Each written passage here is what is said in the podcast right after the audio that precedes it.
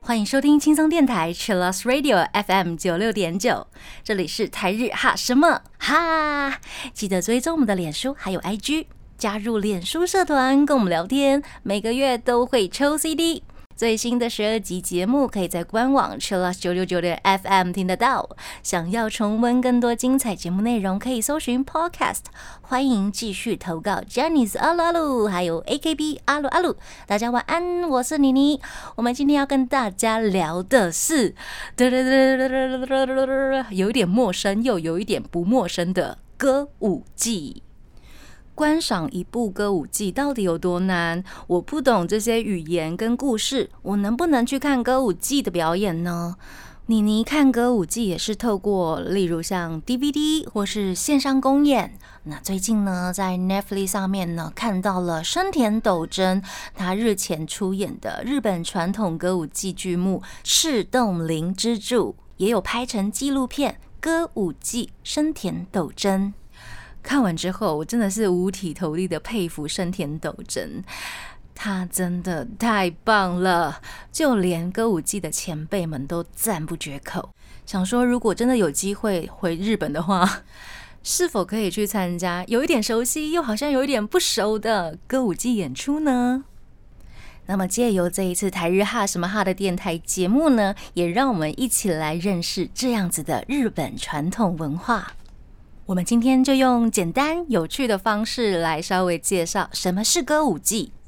首先呢，我们先把歌舞伎想成是不良分子们的 party，这样子是不是比较好理解了？因为舞台上面常常会出现一些品性不太好的人、不太好的角色，例如有小偷啊，有绑架人的人呐，软禁人的人呐，或者是一些盗用公款的人。舞台上的犯罪率超级高的。除了犯罪之外呢，也有一些大家很爱看的八点档戏码，例如横刀夺爱，不单纯的交易，嗨。总之，我们常见的一些肥皂剧啊，或者是综艺梗啊、综艺题材，只是歌舞伎把它用比较具有艺术性的演出方式呈现，这就是歌舞伎啦。据说啊，歌舞伎是在江户初期由一名名为出云阿国的女生开始表演的。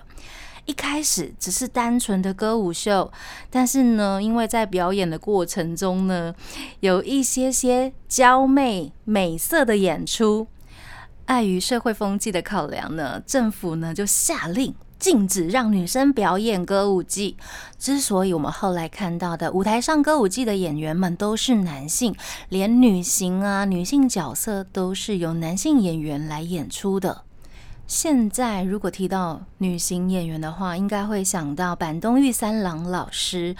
如果有他的戏啊，有票的话，一定要去看，他是国宝级人物哦。提到女型，那我们也来聊一下。在舞台上面的角色类型大概会分成几种类。刚刚我们聊到的女性就是女性的角色，那男主角呢通常会被称为利益，那反派角色呢他们称为敌意，敌人的敌。那当中呢还可以再更细分，例如敌意中被称为色恶，就是反派小生的角色。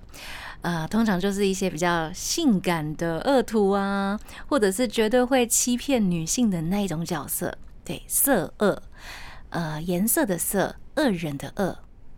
担任男主角或者是正派角色的利益呢，可以分成三种，例如荒氏、和氏以及时氏。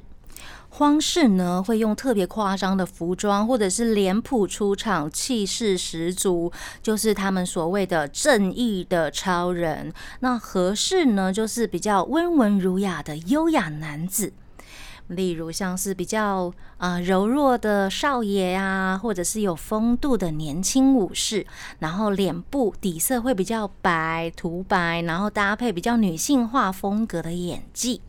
那时事呢，就是具有判断力或者是比较成熟的男性角色。总而言之呢，利益就是好人们。也可以从他们的皮肤来观察，是不是有一些爱情的戏份。例如，皮肤越白，就越容易发生一些爱情纠葛的戏码。我们刚刚提到的和氏，就是常常演嗯比较柔弱的年轻武士们，或者是贵族。那偏肤色的角色呢，通常就是思考。或者是行为比较务实的角色，底妆如果是红色的啊，大部分都是比较狂野啊、充满活力的反派角色。我们也可以从脸谱来认识这些角色，例如脸部比较白，然后脸上的线条比较少的，就是年轻的美男子。那脸上线条越来越多呢，他可能就是比较正义。嗯，另外一种是三眉目，就是丑角的角色。我们通常可以在舞台上面看到，呃，脸部画的比较像猴子啊，嘴巴两边有胡须，很像鲶鱼，或者是嘴巴上面有一只蝙蝠的，通常那就是丑角三眉目的角色。那如果看到舞台上面有一些脸部呈青色啊，或者是褐色，看起来很阴险的，那个就是大坏蛋了。有一些是妖怪。所以我们可以从脸谱就一目了然知道，哦，这个角色是坏人或者是好人了。那坏人们呢也有分哦，就是敌意。嗯，我们刚刚提到的坏人的角色敌意，他们有分成小恶、中恶，还有巨恶，巨大的恶人。嗯，应该就是无敌大 boss 了吧？女型的角色其实有一点点难呢，因为通常很漂亮的花魁啊，她们都要身穿很重的服装，例如光假发就可能超过两公斤了，然后身上的腰带五公斤，哦，腰带五公斤很重诶，罩衫十五公斤。连木屐都要三公斤，这样子很漂亮的花魁衣装要超过三十三公斤，所以要演好女人真的是要靠体力呀，完全就是个体力活。不止如此，饰演女性的演员们呢，呃，音乐舞蹈是必修的课程，他们必须要学会唱歌啊，需要演奏乐器。嗯，很厉害呢。那我们也可以从他们很细微的动作来分辨年纪的大小。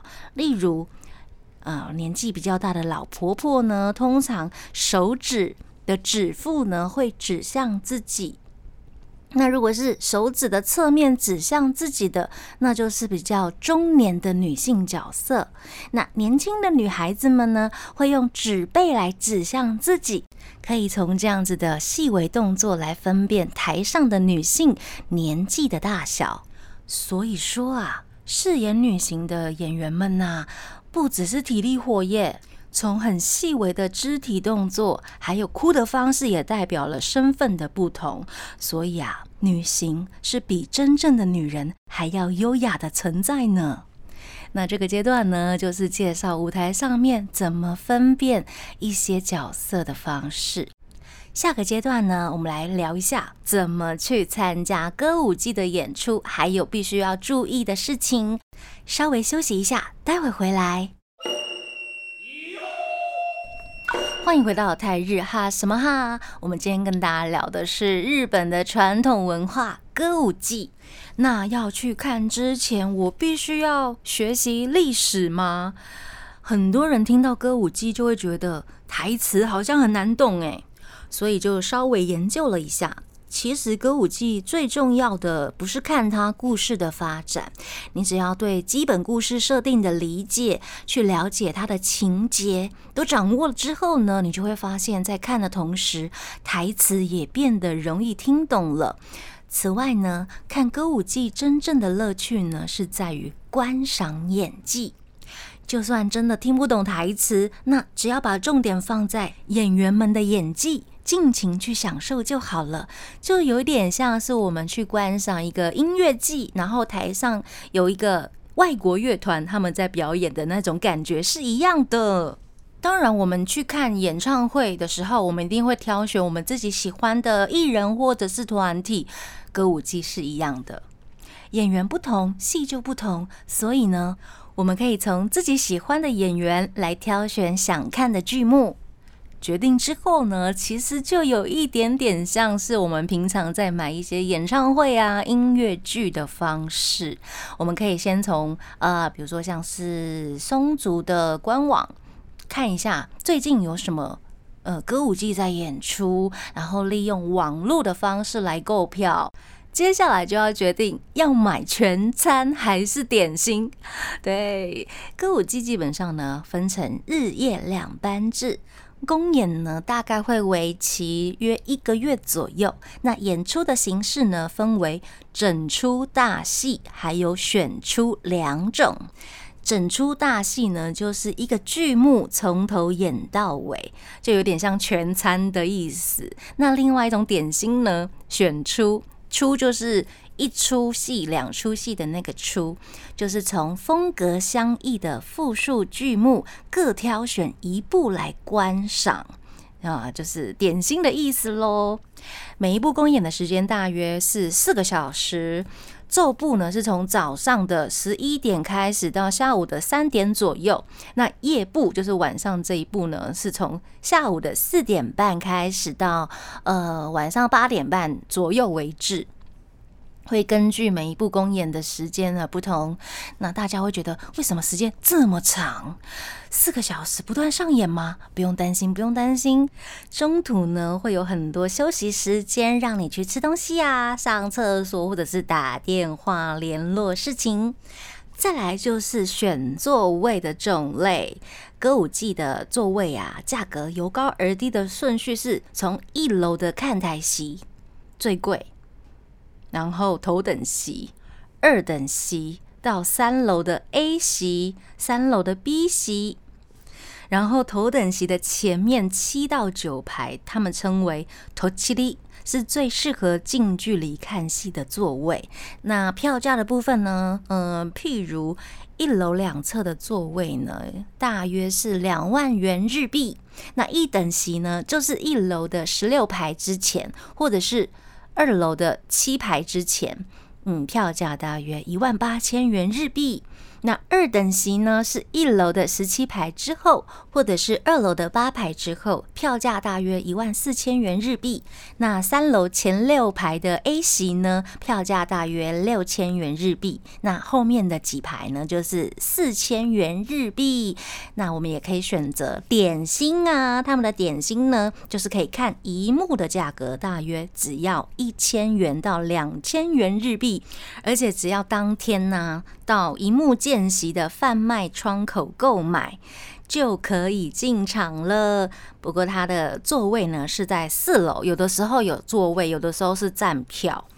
啊，在看之前呢，我们也可以到服务处去租耳机语音导览或者是字幕导览。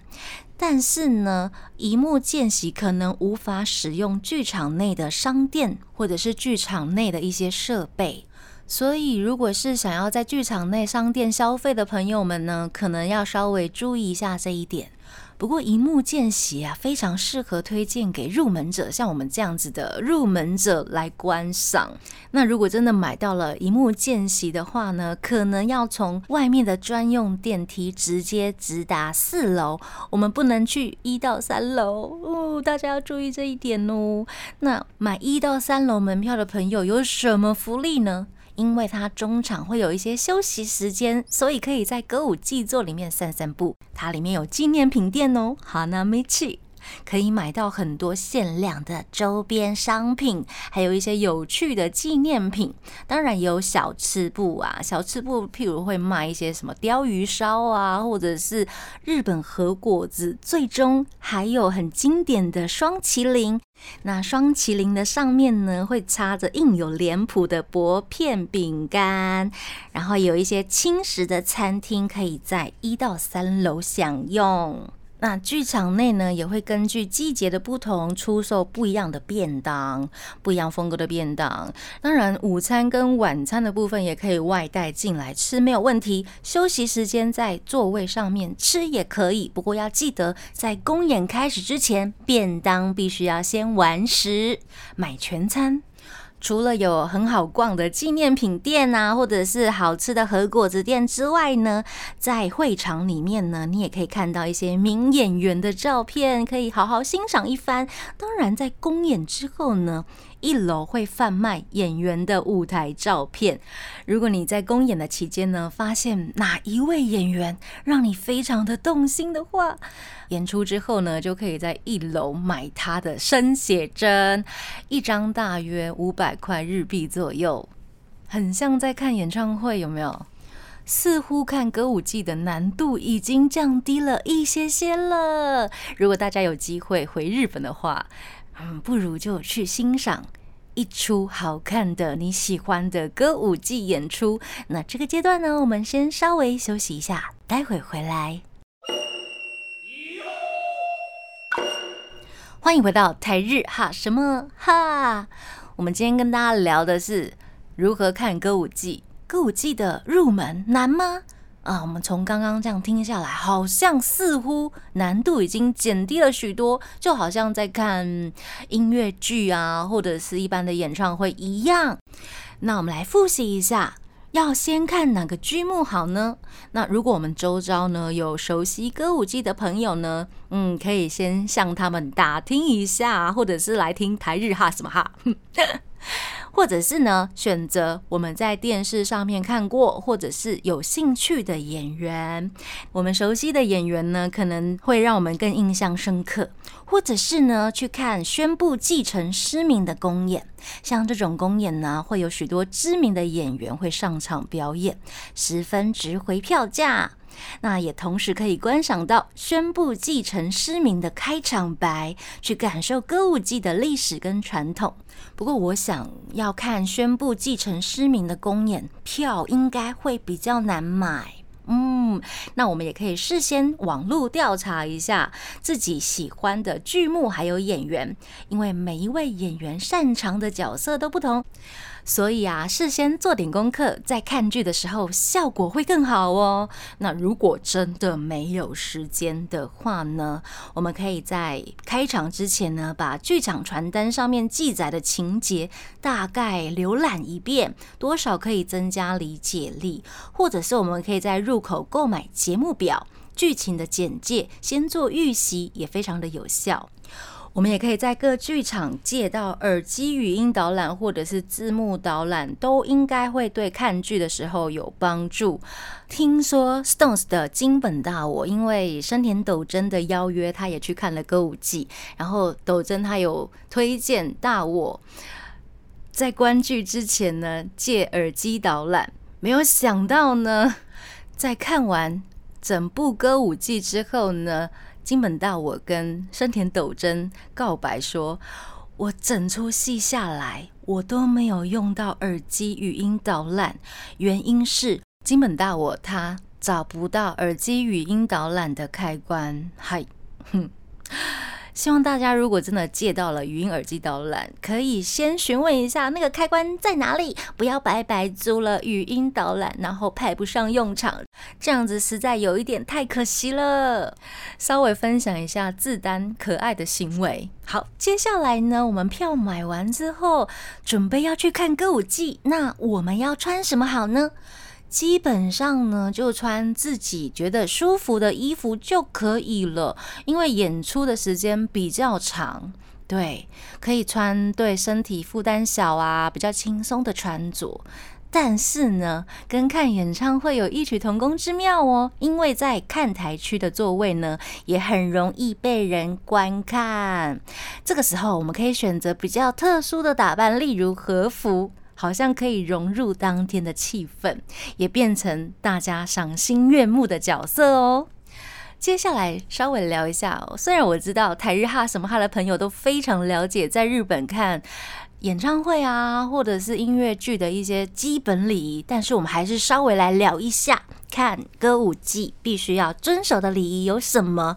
首先，必须要关上你的手机，或者是转无声。然后在观剧的时候呢，不要说悄悄话，也是基本的常识。在表演中发出噪音也是很 NG 的行为。虽然我们可以吃东西，但是要特别留意，不要让装食物的袋子发出一些噪音。再来呢，在观剧的时候呢，可能尽量不要做出一些奇怪的动作，例如呃身子往前倾，或者是戴很高的帽子，这都很可能会影响到别人的视线。以上这几点大概遵守一下，我们就可以很快乐的在歌舞伎座里面看歌舞伎的表演了。那接下来我们在观剧之前可以带什么样的小道具呢？手灯吗？啊，NG NG，打没打没得事。可是我们可以带小型的望远镜，对，因为三楼后方的座位啊，或者是一幕间隙的座位，可能比较远一点点，望远镜也可以让我们看剧看得比较仔细。再来，或者是老花眼睛呀，嗯，我在说我啦，好像好像开始有一些老花的症状。嗯，看传单上面的内容的时候，可能要自备一下老花眼镜。那因为观剧的时间有一点点长，我们可以自备水呀、饮料啊，以防口渴。那当然在商店街也可以买得到。那如果不想一直手拿着饮料或者是食物的话，我们可以自备环保袋，不用的时候我们就可以吊在椅子旁边。如果是冬天去看歌舞伎的话，可能现场位置会比较窄一点点，我们可以事先准备行李袋，把外套装进行李袋或者是小型的行李箱，然后放在自己的座位下方就可以了，非常的方便。嗯。这个阶段复习了一些看剧的要点跟注意的事项，希望可以提起一些大家想去看歌舞伎演出的兴趣。下个阶段呢，我们会来分享在歌舞伎舞台上面的一些装置。让我们先休息一下，待会回来。欢迎回到台日哈什么哈。这个阶段呢，我们来聊一下，在歌舞伎座里面，舞台上会看到一些什么样的装置，也包括延伸到观众席的一些舞台设备。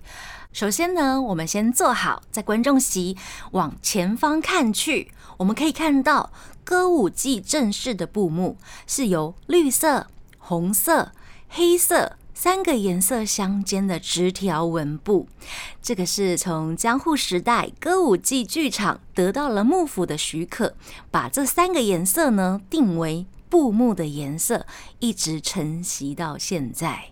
这个布幕的名称叫做定式幕。那配色的顺序呢，会因为剧场而不一样。例如歌舞伎座跟国立剧场等处的定式幕的配色顺序会不一样。大家所熟悉的三色定式幕呢，除了跳舞或者是新剧作，在传统的剧目中必定会使用到。那有一些剧目呢，在定式幕拉起之后呢，可能会看到一整片的。水蓝色的布幕，它们通称为浅葱幕。那这一道水蓝色的幕呢，意味着对面方向似乎有一些什么，但因为逆光，所以还什么都看不到的状态。但是只要乐器一发出“锵”的声音之后呢，浅葱木也会啪。一声落下，接着映入眼帘的可能就是很漂亮的花街，或者是很壮观的山门，转眼之间会出现在大家的面前。这个时候呢，我们就可以去观察舞台的正中央，可以看到很像切出了一个圆形的空间。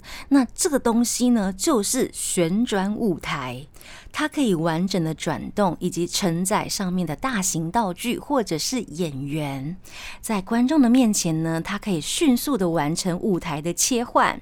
这样子的舞台装置呢，是日本领先欧美，在十八世纪就发明的独特装置。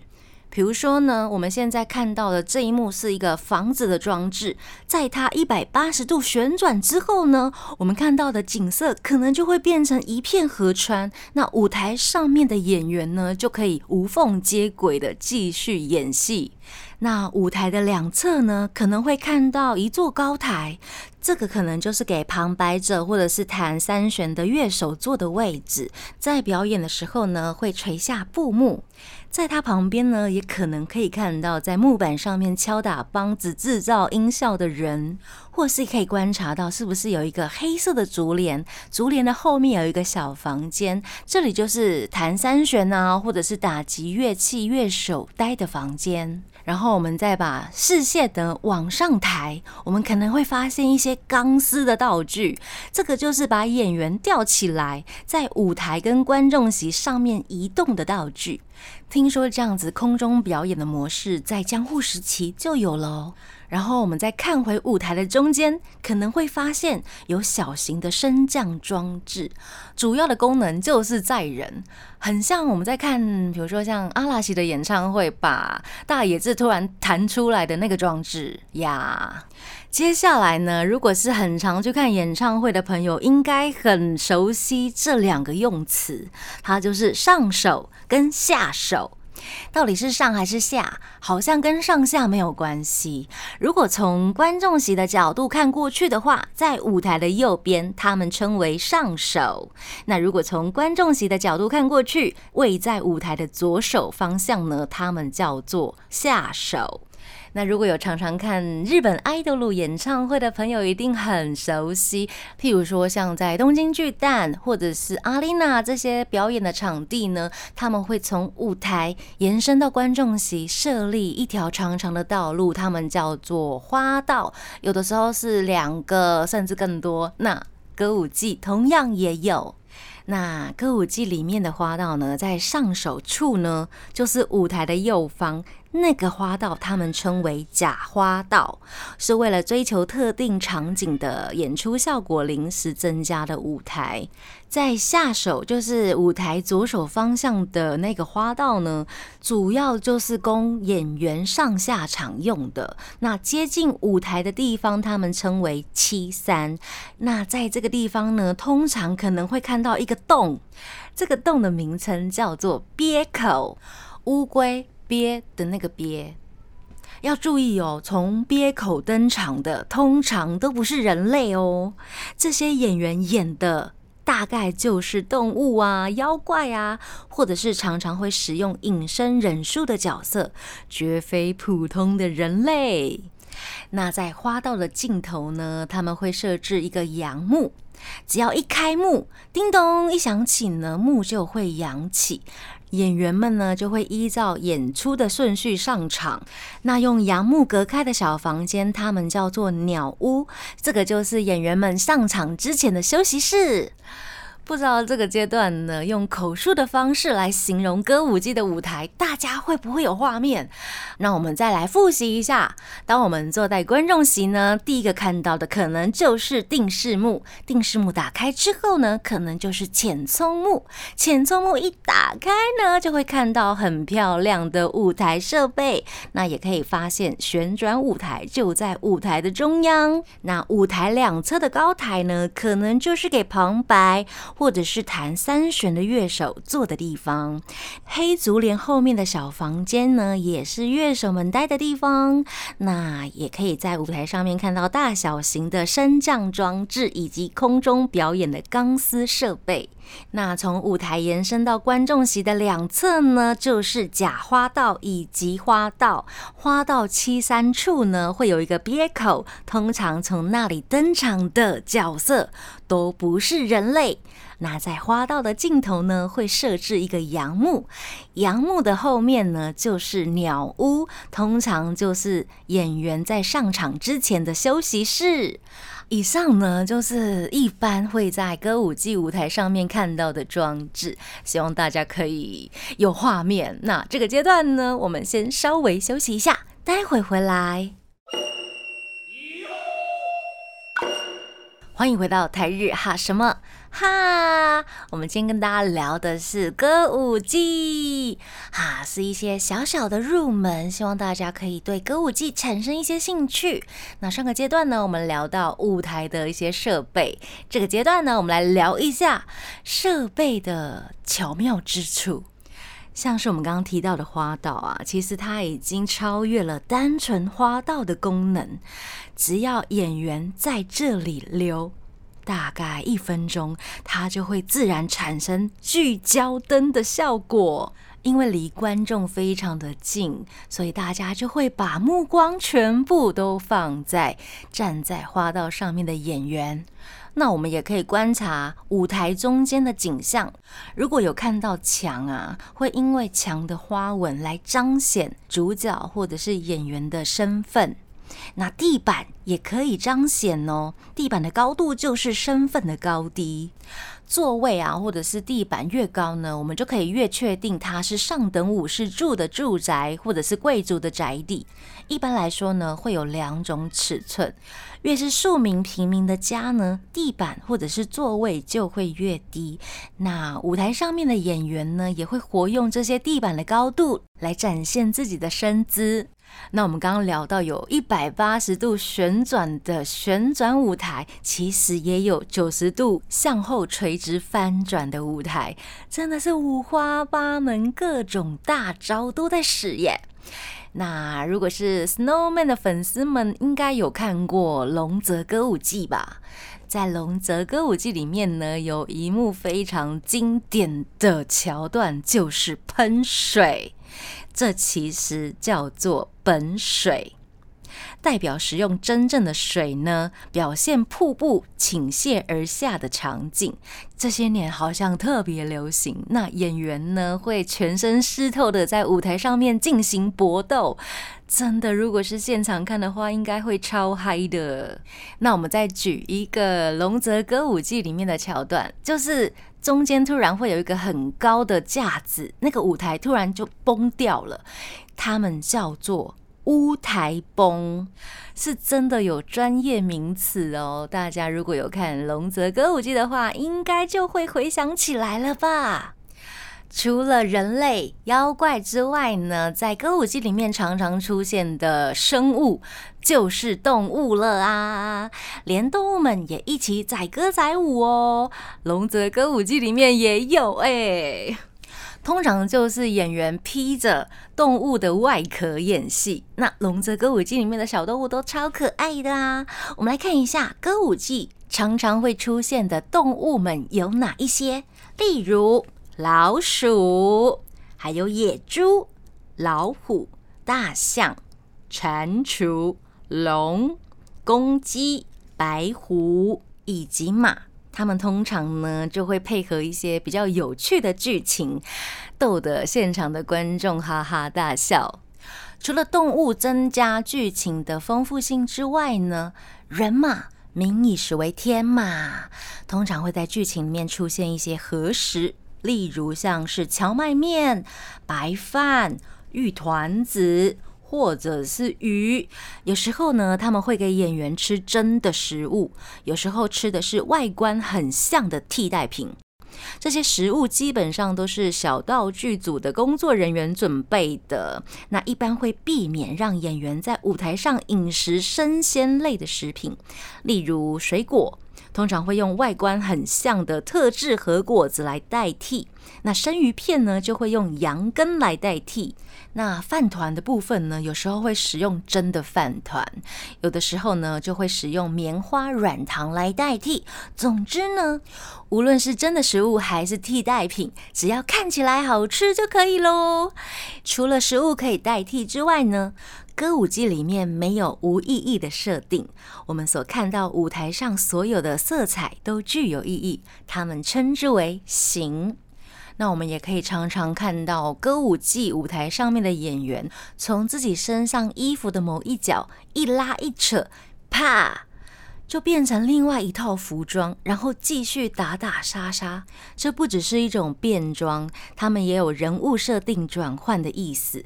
这种变身术呢，他们称为打反，打球的打，返回的返，打反是将角色隐藏的本性显露出来，并加强视觉的效果。